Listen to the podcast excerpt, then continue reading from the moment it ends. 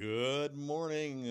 Welcome to another episode of the Christian Underground News Network. I'm your host, Kurt Chamberlain, along with your pastor, uh, Dick Chamberlain, our co host, Pastor Dick Chamberlain, who is uh, thankfully safely back from a, a well earned week's vacation. Uh, today we're going to be talking about uh, grace. Uh, after last week's kind of hard hitting uh, episode where we, we touched on some of the egregious sins that, that we commit and that may be plunging our, our nation into some peril.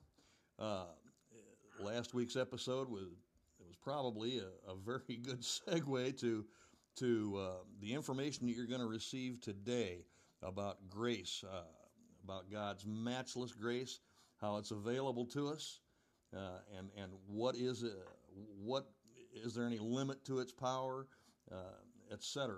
And um, uh, so glad to have Pastor Dick Chamberlain back with us. Uh, good morning, Pastor.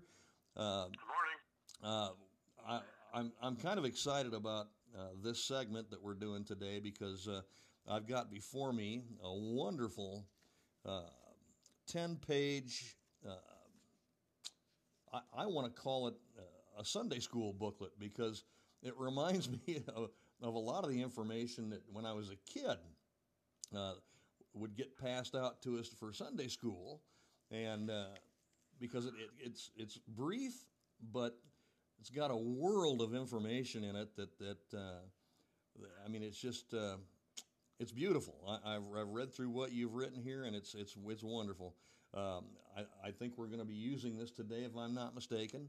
Uh, so That's correct. Yes. So as we begin to study about the matchless grace of God, if you'll get us started, uh, I surely would appreciate it. All right. Um, remember last week we um, we started our, uh, our, our podcast with uh, the verse from Psalm chapter eleven, verse three, that uh, states, "If the foundations be destroyed, what can the righteous do?" Mm. And that that's been ringing through my mind for months now. And as I'm looking at all the foundations that are uh, that Satan is ex- uh, attempting to destroy. Right. And and as I've prayed and I've studied, uh, I've got to tell you this: the one thing uh, that uh, that Satan is really the one. Let's say the one doctrine that Satan is really trying to pervert and profane is the grace of God. And uh, and it's no surprise because um, if our listeners will turn to the book of Jude, it's right before the book of Revelation, right after Third John. It's one chapter.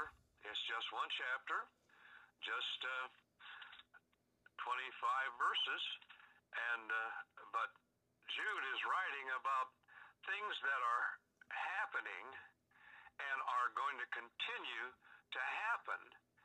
And it's about the apostasy that's occurring not only in the world but in our churches itself. And and by by way of proof, I'm going to read to you uh, from the book of Jude, verse three and verse four.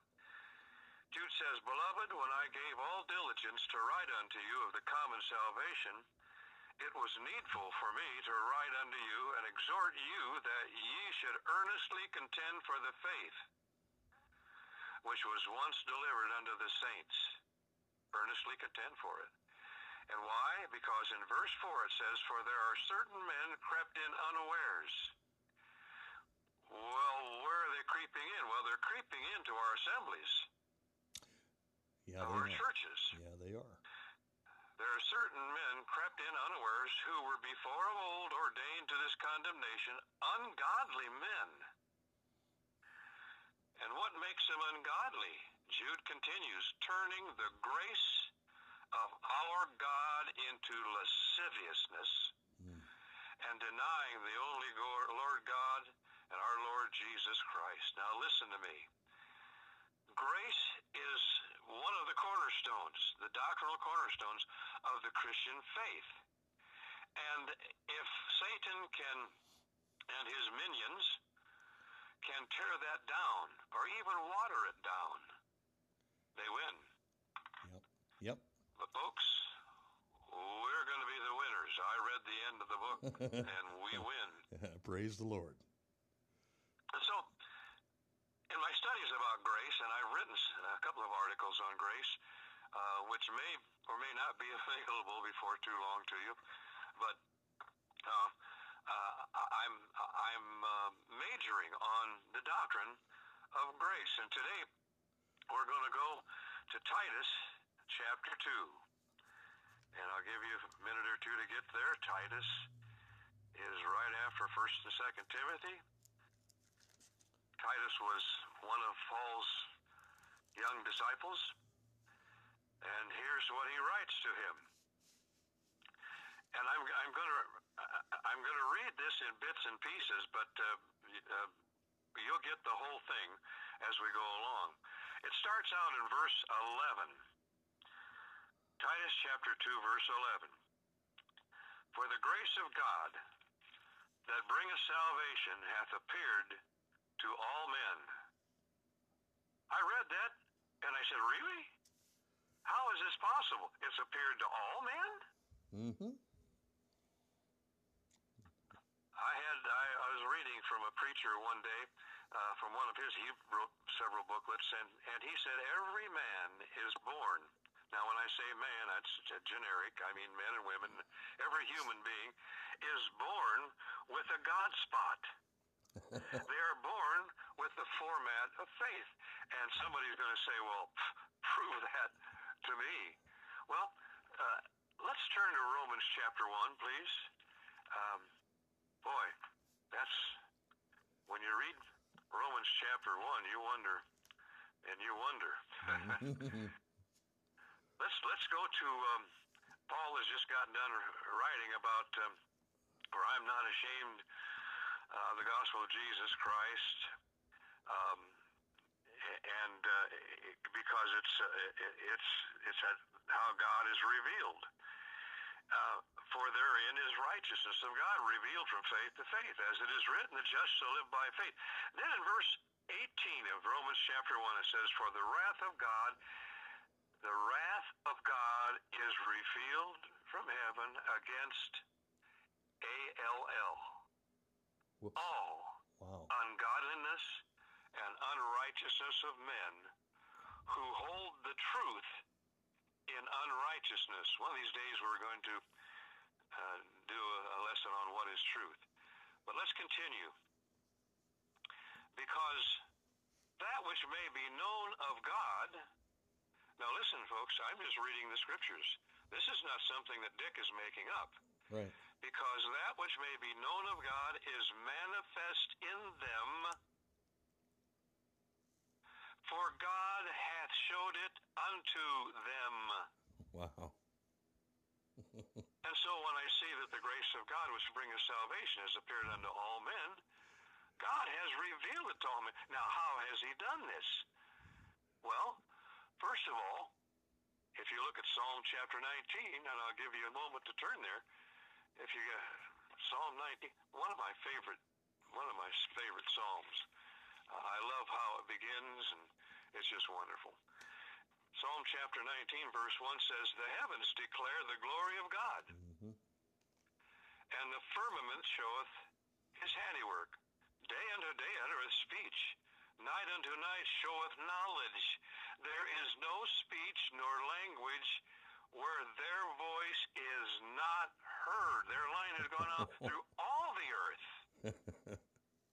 their words to the end of the world. In them hath he set a tabernacle for the sun. And so, dearly beloved, everybody, everybody has to, to whom everybody has been revealed is the is the grace and the glory and the greatness of God.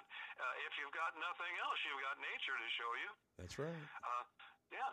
So uh, that, that's not all. Uh, turn to uh, Colossians chapter one, verse twenty-three. And when I read this, I was astounded. I said, "What? What have I been?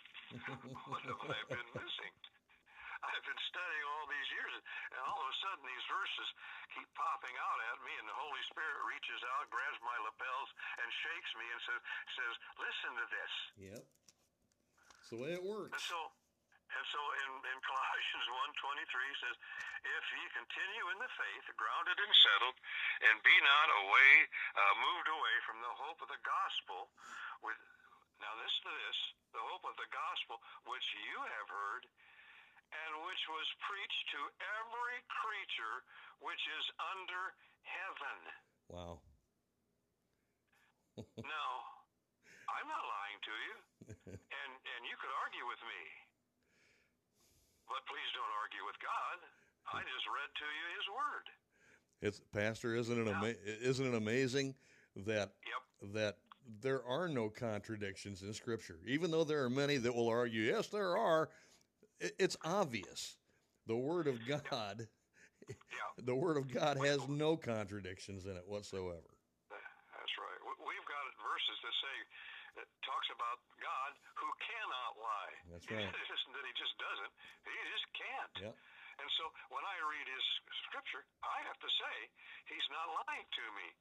Now, I've got an illustration. Curtis, years ago, you and I were going to a, our family going to a, a United Brethren church, I remember. and wonderful. Remember Pastor Birdsall? I cer- I'll never. I'll never forget him. He's in he's in heaven now. Yes, sir. What a great preacher, a presenter of the Word of God. Amen. We disagreed with one of his doctrines, but uh, we loved his preaching. He, we knew he was saved and knew he was sanctified and all of that stuff. Absolutely. One day at that United Brethren Church, we had a missionary come in from uh, from South Africa, not not just the country of South Africa, but all, all of South Africa, Mozambique, Rwanda, Burundi, all of those countries. He had been preaching in, and he he preached our Sunday morning service. He taught in Sunday school, and then after church, we invited him to our house, and I, I think you might remember this. I, I do. He, came, he, he came for dinner, and uh, he and his wife had dinner, and when we were going to allow them to rest in, in our bed uh, for a while, and get a nap, so that they could, you know, rest up from their travels and be ready for the Sunday evening service. But during our conversation that afternoon, he uh, he related a story to us. He said he was doing a series of evangelistic meetings in Mozambique and and there were going to be a week of meetings and about in the midst of the week into the meeting walked a huge man he said he was about 6'10 if not taller and he was dressed in tribal garb and he came in and sat down and listened and of course there were translators there and uh, he, he was assuming that the man was a Watutsi and probably from the Rwanda Burundi area, which quite a ways away from Mozambique. And and the Watutsis walked and ran everywhere they went. They didn't ride horses. And so he walked in. And at the invitation, he got up, walked the aisle, came up front, and received Jesus Christ as his Savior. and he and listen to this now. He made this statement to that missionary. He said, "My people have always known that there was just such a man as this Jesus. We just did not know what to call him. Wow. Wow. The grace of God that bringeth salvation has appeared unto all men." All men. Now, let's get into the meat. Let's go back to Titus chapter 2. Interesting, interesting verse. It says, uh, uh, For the grace of God that bringeth salvation, verse 11, hath appeared to all men, teaching us.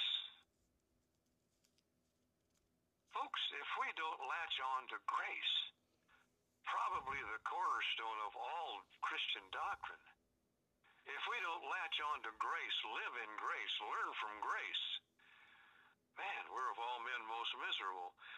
But the grace of God that bringeth salvation has appeared to us, teaching us, that's we who are saved, that denying ungodliness and worldly lust, we should live soberly, righteously, and godly in this present world. Now, what now this is going to be an outline that's going to be alliterated, and uh, if you're taking notes, uh, there's going to be four points here, and they all begin with the letter L. so uh, now my wife is sitting in a couch behind me, and she's snickering. She knows I alliterate everything. I tell jokes with alliteration in them. Yeah. So anyway, That's the truth, folks. so so what does the grace of God teaches us? First of all, it teaches us what to do about lusts. hmm It says denying ungodliness and worldly lusts. Lusts are extreme uh, de- desires uh, and longing for that which is forbidden. I'll tell you what, that was uh, that was what uh, was the problem in the Garden of Eden, uh, as we were as we will see in just a moment. So we that are saved by grace must not forget that we still have a sin nature, all right, that was cast upon the whole human race through Adam. 1 Corinthians 15, verses 21 and 22 explains it. They say, For since, Paul says, For since by man came death, and that man was Adam. And then he goes on to say, For as in Adam all die. Romans 3.23 adds this, For all have sinned and come short of the glory of God. Uh, Romans 6.23 says, The wages of sin is death, but the gift of God, by the way, the word gift is the same word in the Greek for grace. For grace. grace. That's right. Yeah. But the gift of God is eternal life through Jesus Christ our Lord. And sadly, I must report that we as believers, we still sin. Yeah. Curtis, you and I still sin. Indeed. I don't like it. I Ah. hate it when I do it. Me too. But but our sin is covered by grace. By God's matchless grace. Yeah. And so sin is our old nature. We inherited it. Now, now, since we inherited it, I want you quickly to say that don't take this as a license to sin. First John 2 1 says this, My little children, these things write I unto you, that you sin not. hmm And the Apostle John further deals with that problem in, in 1 John 1 8. He says, If we say that we have no sin, we deceive ourselves, and the truth is not in us. Yep. Then he goes on to say, If we say we have not sinned, we make him a liar. And his word is not in us. That's in 1 John 1 10. But hooray for 1 John 1 9. If we confess our sins, he is faithful and just to forgive us our sins, cleanse us from some of our no, no, cleanses us from all unrighteousness. Uh-huh. And you know, even the apostle Paul knew right well that he still possessed the deadly sin nature. When he confessed in Romans chapter 7 verse 18, he says, "For I know that in me, that is in my flesh, dwelleth no good thing." hmm Here's a guy that wrote 13 books of the New Testament under the inspiration of God. And he knew that he still had the sin nature. Called himself the chief of sinners, didn't he? He did. He did. Yep. He persecuted the church, put people in jail, whipped them.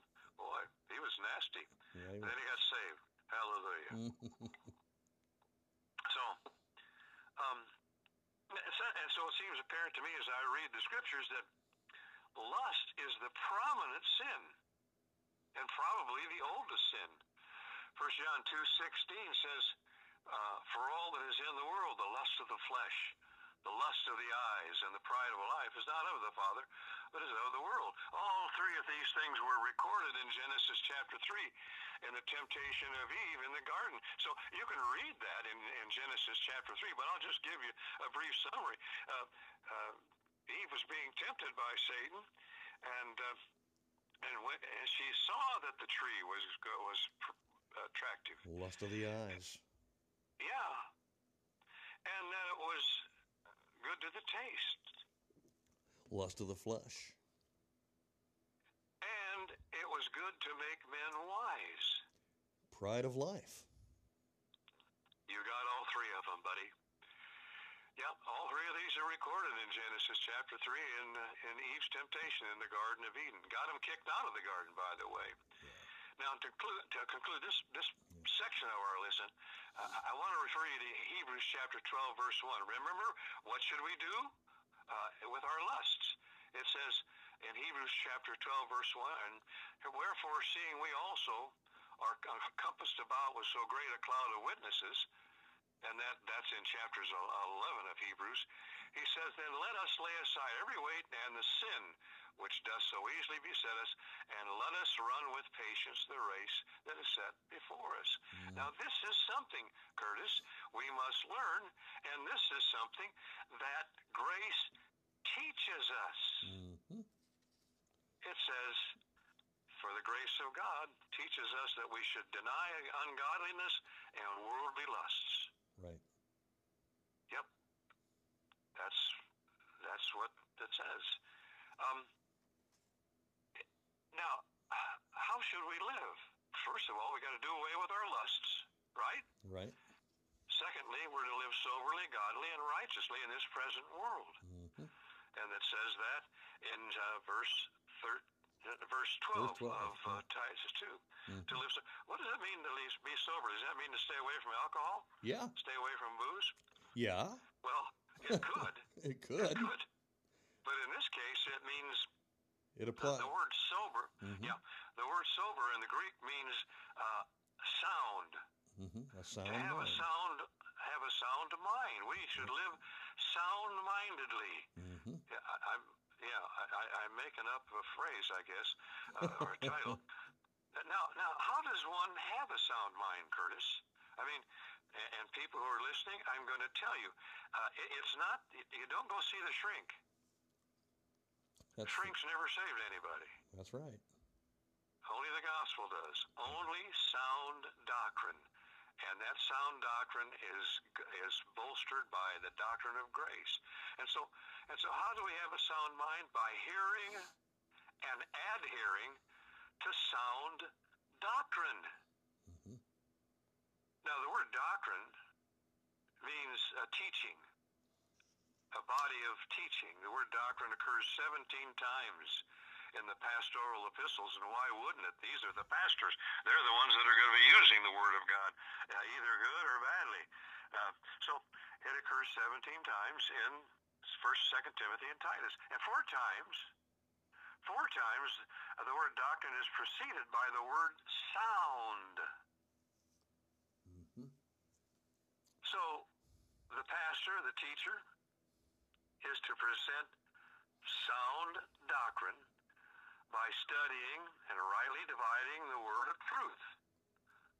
I mean, if if you're if you're listening in, uh, here I got three L's for you. Listen to it, learn it, and live by it.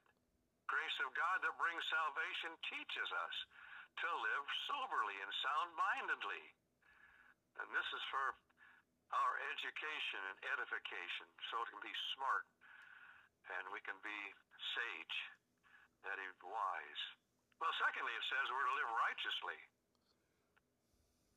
Isn't that interesting, Kurt? It is. Live right, righteously.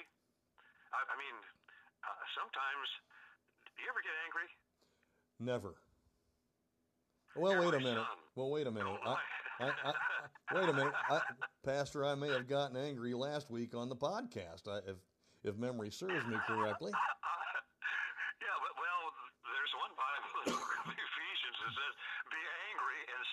so it's okay because God is angry with the wicked every day. Yes. But this, yeah. Well, what does it mean? So, uh, what I'm saying to you is, we do we live righteously all the time? What does it mean to live righteously? it, it, certainly doesn't mean to live sinlessly because, as we've already seen in our lesson earlier, right. uh, we can't and we right. don't. That's right. So let's go back to Romans chapter 4, verse 3. It says, For what saith the Scripture? You know, that's a good place to start everything. Absolutely. what saith the scripture? Abraham believed God, and it was counted unto him for righteousness. Yep. Isn't that interesting? Yep. Romans 4, verse 3. Paul's alluding uh, to Genesis 15, 6. It says the same thing.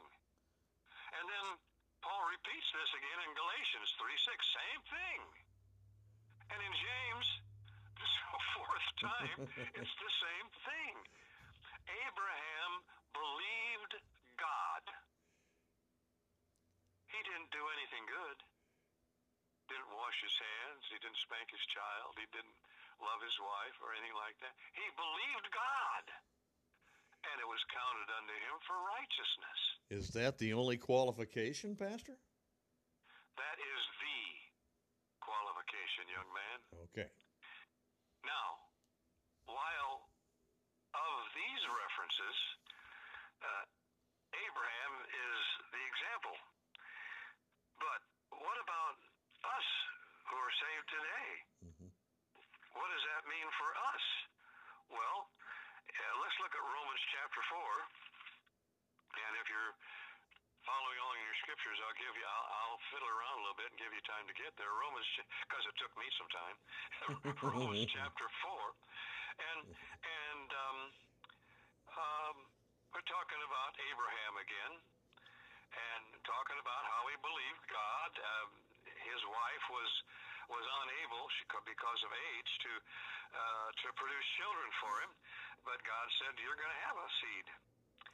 Now he had already messed up and had Ishmael by a hand by a bondmaid, Yeah. and that messed up things. But uh, he said, "What do you mean? I she's she's just past childbearing, and what do you mean by this?" And uh, and he said, "No, you'll have a son." So Abraham believed God, and sure enough, he had Isaac. That's right. So in Romans chapter 4, uh, which is talking about that same story, in verse 20 it says, He, that is Abraham, staggered not at the promise of God through unbelief, but was strong in the faith, giving glory to God.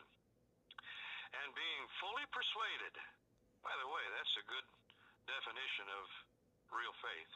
And being fully persuaded that he had that what he had promised he was able to perform and therefore it was imputed to him for righteousness. Not that he had a child, but that he believed. Now, verse 23. Now, it was not written for his sake alone that it was imputed to him, but for us also. Mhm. Who to whom it shall be imputed if we believe on him that raised up Jesus our Lord from the dead. And so when Titus chapter 2 uh, verse 12 says that we're to live soberly, God, godly, and righteously, well, wait a minute. What? How do we live righteously? We live righteously. Why? By Believing believing God. God.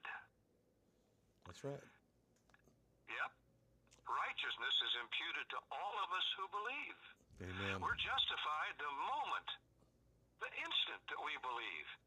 And at that instant, in that moment, righteousness is imputed, accounted, and reckoned to all of us. And now we can do righteous things. Titus 3 5 says, Not by works of righteousness which we have done, but according to his mercy he saved us. Righteousness doesn't save us because we can't do righteous things. Just read Romans chapter 3.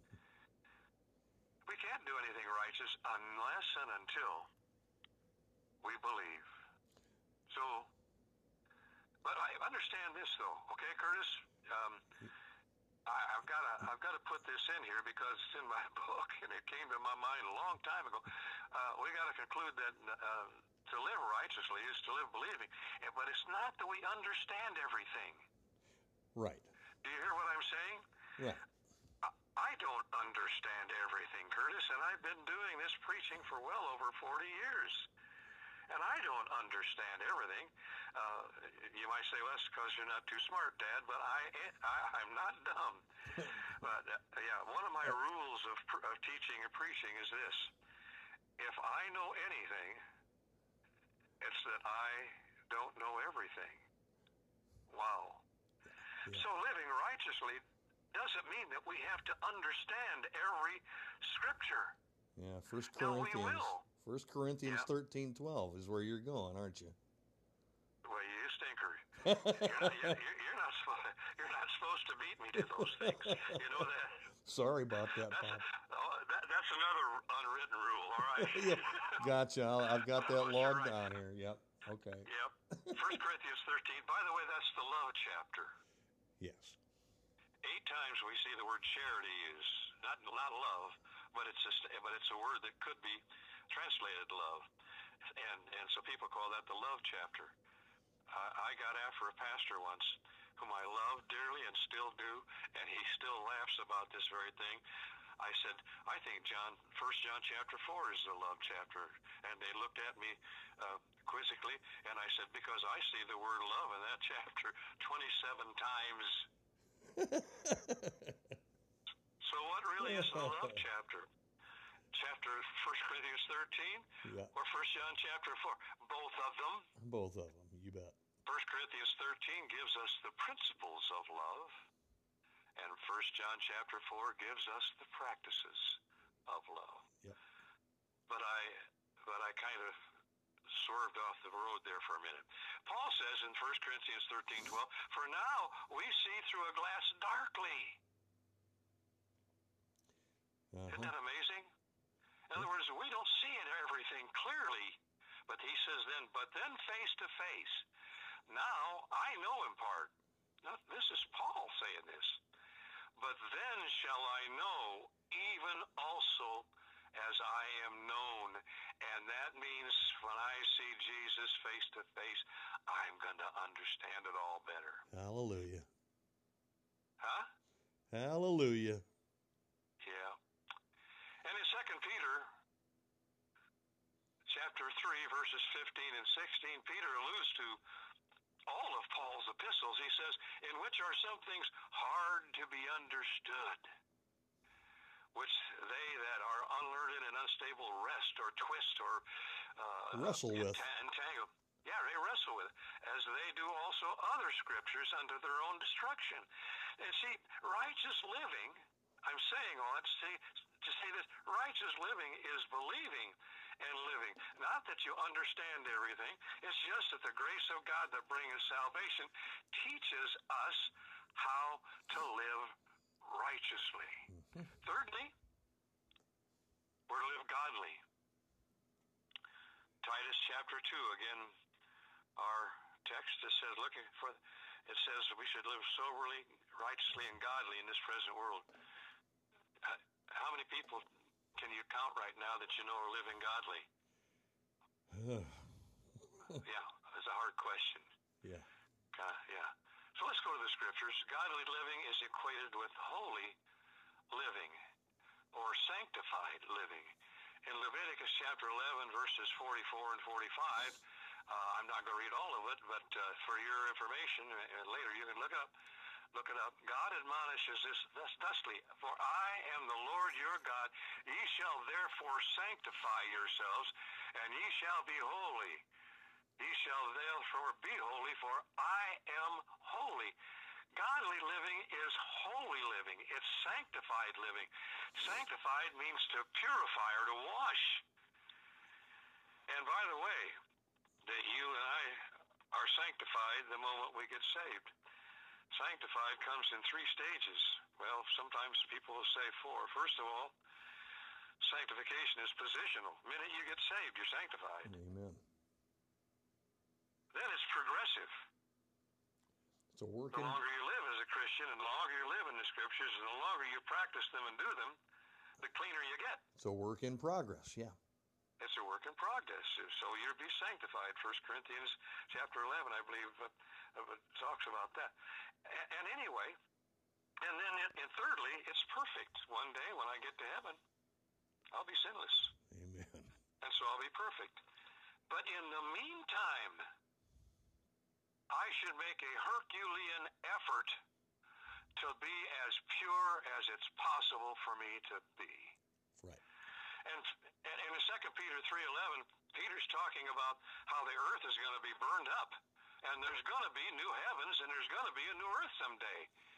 And so he writes about this concerning the coming new heavens and the earth, new earth. And he says this, Seeing then that all these things shall be dissolved, what manner of persons ought ye to be in all holy conversation and godliness? And how do we do that, Curtis? The grace of God that bringeth salvation teaches this. Yes, sir. Yep. It certainly does. Now let's let's continue. Um, the grace of God teaches us what to look for. If you look at um, and when you look at verse 13 of Titus chapter 2, it says, Looking for that blessed hope and the glorious appearing of the great God and our Savior, Jesus Christ.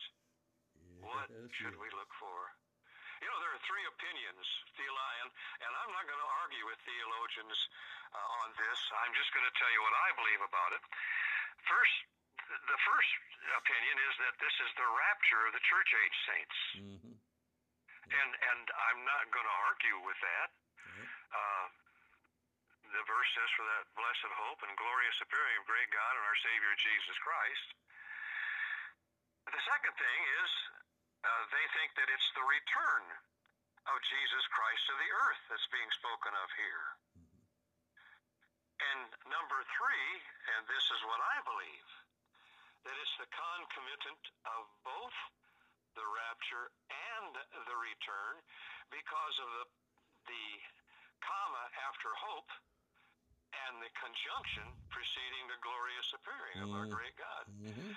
So I think he's talking both about the rapture and the return of the Lord Jesus Christ. They are two different things. Yep. Okay. If you want to read about the rapture, if you're listening to this, you, it's it's really uh, it's in the, the two places you go to are First Thessalonians chapter four verses thirteen through eighteen, and uh, then you go to First Corinthians chapter fifteen verse fifty one. Uh, to the end of that chapter, I believe it's chapter 58. One of my favorite passages. I love that passage. Me too. Me too. so, anyway, pardon me. But see, I think there are two different things uh, that are being spoken for: the blessed hope, number one, and the and the uh, glorious appearing. That's the return of Jesus Christ, number two.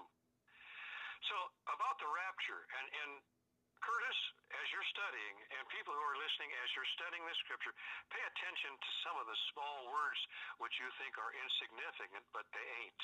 Right. I got straight A's in English. But anyway, anyway, first of all, in First Thessalonians 4:17, Jesus comes in the air. That's right. He comes for his saints in 1 Corinthians 15, 57 and 1 Corinthians and 1 Thessalonians 4, 16 and 17. He comes in the air. He comes for his saints. Um, the event is announced by the sound of a trumpet. Mhm. And you'll see that in uh, 1 Thessalonians 4, 16, 1 Corinthians 15, 52, Revelation chapter 4, verse 1. And then in 1 Thessalonians 4, 16, it, Jesus comes with a shout. Yeah. Now, the next thing I want you to know is no one on earth sees him at this event. That's And you know why? Because he doesn't come to the earth. And because it happens in a moment, in the, The twinkling, of an eye. Yep. 1 Corinthians 15 52. And by the way, the timing of the rapture is imminent. By that, I mean it can happen at any time. It could happen before we finish today. It could. And I hope it does. Me But, too. uh, yeah, but if it doesn't, I'm going to finish what we're doing today. The timing is imminent at any time. No, no signs accompany the rapture. None.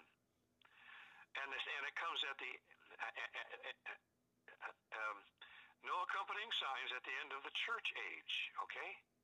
Uh, uh, uh, Revelation chapter 4, verse 1 says, After this, and in chapters 2 and 3 of Revelation, it talks about the seven ages of the history of the church. And the last age is the church of Laodicea.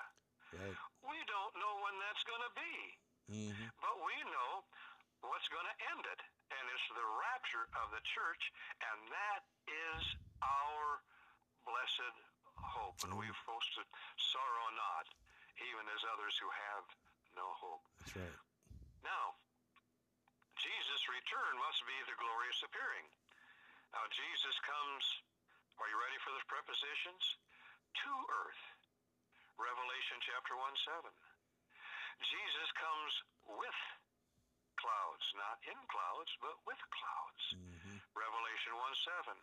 Jesus comes with his saints. Jude 14. Mm-hmm. Every eye shall see Jesus, Revelation 1 7. The blessed hope or the rapture is about resurrection, but the return of Jesus is about Jesus' reign on earth. Yeah. And so Yeah. we should be looking for how, what, what should our look be like? Um, oh, by the way, so the timing of the return is uh, explicit at the end of the uh, tribulation, at the end of the church age, then the tribulation, at the end of the tribulation, Jesus Christ returns. So uh, you and I aren't, aren't going to go through the tribulation, by the way, and that's another lesson.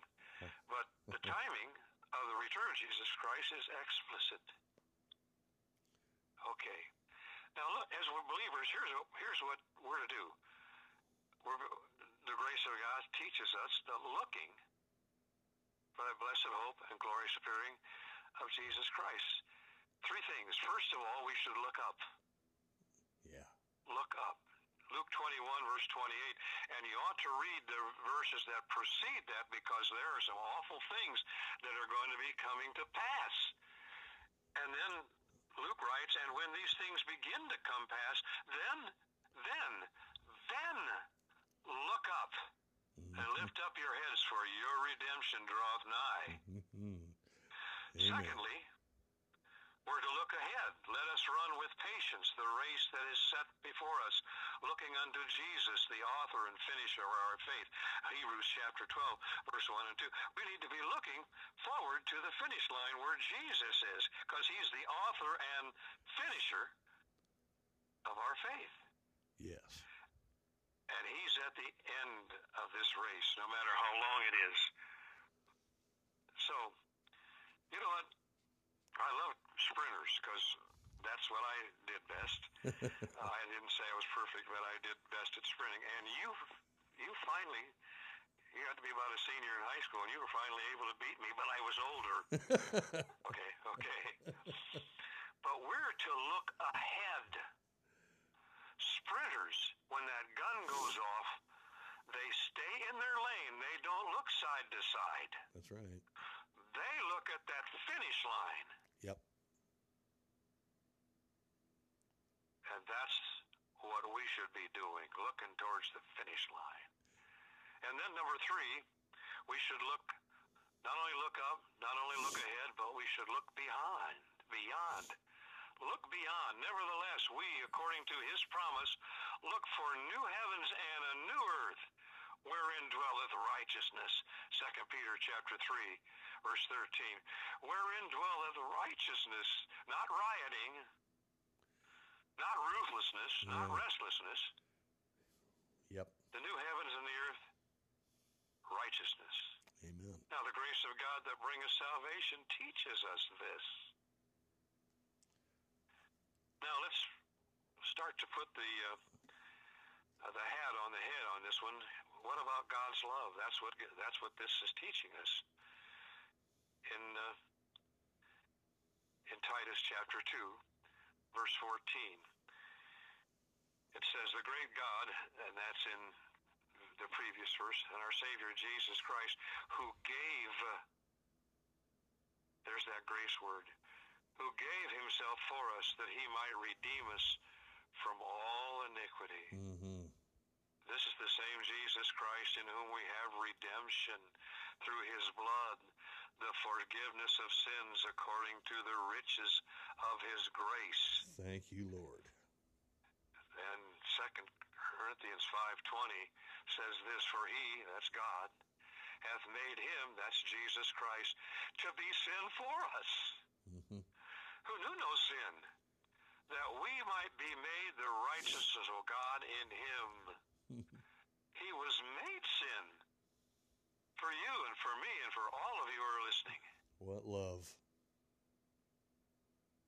Isn't that amazing? John 15, 13 says, Greater love hath no man than this, that a man lay down his life for his friends. Amen.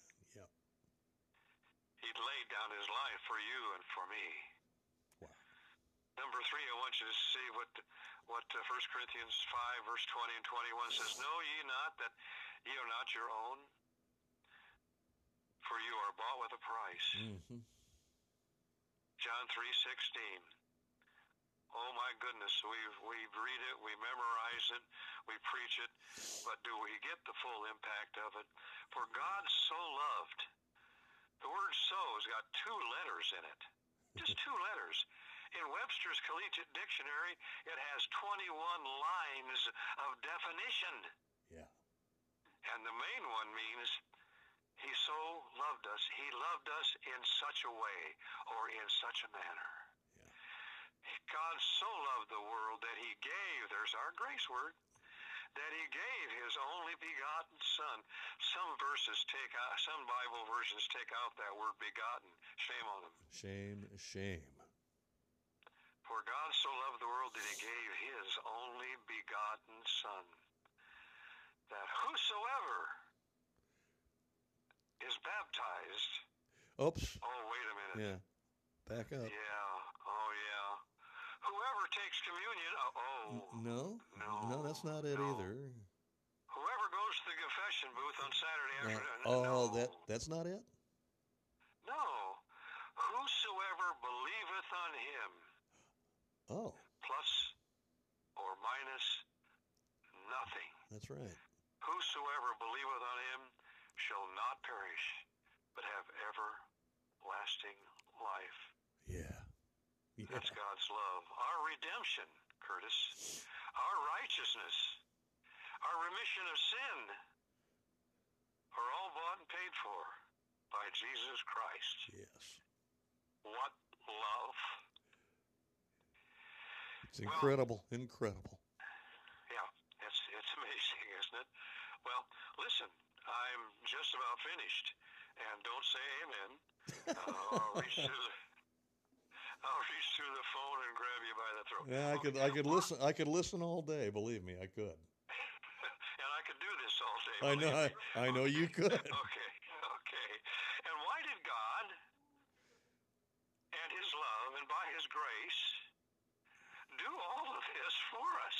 hmm Let's look at verse fif- 14. Who gave himself for us that he might redeem us from all iniquity and purify unto himself. Here's the reason Yep. to purify unto himself a peculiar of good works. I love the word peculiar. I think that I'm a, I think that I'm an oddball. And, I've- I'm enjoying it. I've known I've known this for years. yeah, I know it. That was a that was a worldly amen, wasn't it?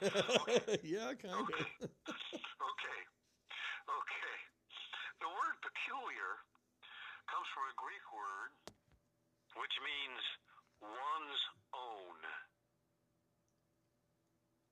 hmm We are to be.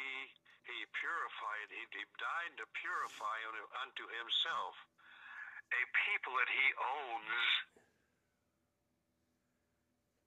Never forget that. That's right. But a people he owns zealous of good works. Now we've already said, you know, we've already talked about how you could get, good works don't save you. Ephesians two eight and nine and ten says that for grace are you by grace are you saved through faith, uh, not of works, lest any man should boast. For we are his workmanship, created in Christ Jesus unto good works. That's right. We were created in Christ Jesus to do good works. Again, Titus chapter three verse five says, "Not by, not by works of righteousness which we have done, but according his to his mercy he saved us." So, good works. What good are they? what about our good works? Okay, and I'm going to close with this. There's just five things. First of all, we've already said uh, in Ephesians 2:10, 2:10, for we are his workmanship created in Christ Jesus unto good works, which God hath before ordained that we should walk in them. And so uh, our good works are preordained. Yes. In Titus chapter 2, verse 7 says, In all things showing thyself a pattern of good works, in doctrine showing uncorruptness, gravity, sincerity, and sound speech, and so forth. And so it says in, in Titus 2 7 that good works should be a pattern. It should be a plan. It should be our blueprint for living. Yeah. But let's look at Titus chapter 3, verse 1. Put them in mind to be subject unto principalities and powers, to obey magistrates, to be ready to do every good work. Kurt, we need to be prepared. We do. We need to be prepared to good works. And I don't want to hasten through this or anything, but but uh, uh, Ti- uh, Paul writes to Tim- Timothy the same thing that we need to be prepared to do every good work. Second Timothy chapter two verse twenty one. So our works are preordained. We ought to have a pattern of good works. We ought to be prepared to do good works. Now all of this should be done because of our passion. Do you have a passion to do good works, people? Amen. Do you, or do you think it's just kind of a sidelight? Mm, You know, kind of something that we add on. No, Jesus wanted to purify unto himself a peculiar people, zealous, hmm people who have a passion to do good works. You know what a good work is, Curtis? Winning people to Jesus Christ. That's that's the best one. When it's not being done, um, I don't, I don't want to uh, prolong this anything, but you and I and Tom Pearson and his boys started a Sunday school bus route. I remember it. Do you remember it? Pontiac, Michigan. Yep. In one of the adjoining communities Yep. uh, called Auburn Hills. That's right. Do you know that we made over 1,000 house-to-house calls on our feet? I was there. I was there for many of them. You were there with most of them, I'll to tell you. You were there. Uh, I was pushed off of a porch one day. One day I had a shotgun Yeah. pointed in my face Uh-huh. when the guy opened the door. Yep. We went and and we made over o- o- o- almost a thousand calls before we got one single rider on our bus. Yep. And it was a little girl, about 11 or 12 years old. She, had a, she was wearing a white skirt that didn't cover almost anything, but she had her little Bible and she flagged us down in our bus on Sunday morning. And that was our very first rider after 900 and some calls. Yeah. yeah. Soul winning is not easy, folks. Nope. It's not. Soul winning is not easy. But if there's ever was a good work, that's it. For sure. And so, our good works are preordained. They should be a pattern. We need to be prepared to do them. We ought to have a passion for good works. And number five, our good works are done through, uh, through our perseverance. perseverance. Yeah. There should be a perseverance. We should to keep on keeping on. Yeah. Are you ready? Oh yeah. Ti- uh, Titus chapter 3, verse 8 says this. This is a faithful saying, These things I will that thou confirm consistently, that they which have believed in God might be careful to maintain good works. Yeah. These things are good and profitable unto men. And so these are five things about what good works are and how you're to do them. Now, I should have put a number six in my booklet because Titus chapter 3, verse 8 says, These things are good and profitable Yeah. unto men. All of these things, the grace of God that bringeth salvation teaches us. Now, Curtis, what's our job in all this? Well, Yeah.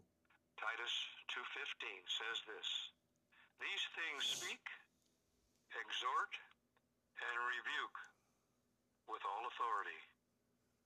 Let no man despise thee.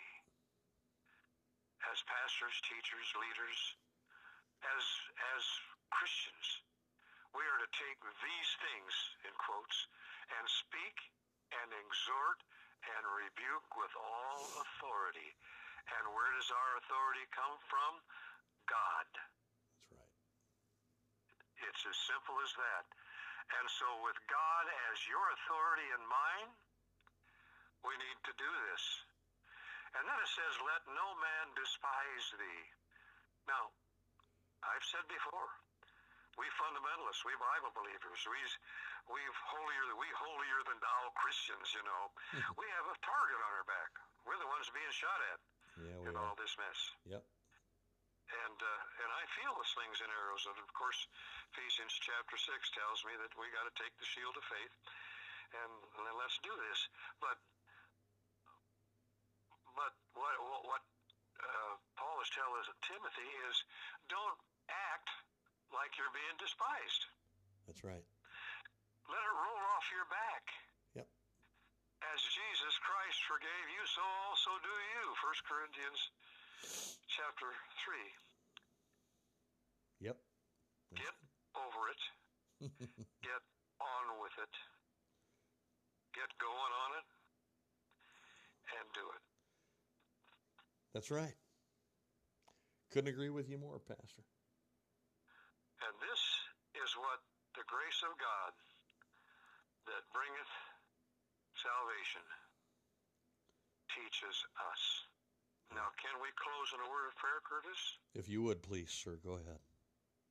Our God and our Savior, Father of our Lord and Savior Jesus Christ, we thank you so much for your precious and holy word. We thank you for the word that was made flesh, Jesus Christ, and the word that is that, that was made uh, on parchment with with ink, and uh, the word that the Holy Spirit gave and and directs. We thank you so much for these things. We thank you for giving us this privilege of doing this. And we do it all for your honor and here for your glory, but we want to do it for the education and edification of your people. Amen. We also want to do it for uh, the redemption Yeah. of people who are, do not yet know you as Jesus Christ. And in this point, Yes. we as believers, as brethren in Christ, urge our listeners to, if you're not saved, believe on the Lord Jesus Christ, his death, burial, and resurrection Yeah. on your behalf because he loved you. Amen. And you will be saved. And we'll praise God with you. Amen. And we pray it in Jesus' name for his sake. Amen. Amen. Amen. Well, Pastor, I want to thank Yes. you for, for that instructive and edifying hour. And uh, it's a reminder to us. I mean, I, I, I don't understand. We're not. I know we can't get into this right now, but it, it's hard to understand how, after knowing what God did for us and has done for us, how we could not love Him. Yep. Hard to understand. Yep. It, that's and that's one of the things I will never understand. Yeah. Only way I can understand is is sin, but goodness gracious, well, I do. That's what causes us to see through the glass darkly, not understand it. You know, it, That's right. You you got it. but uh, You've got it.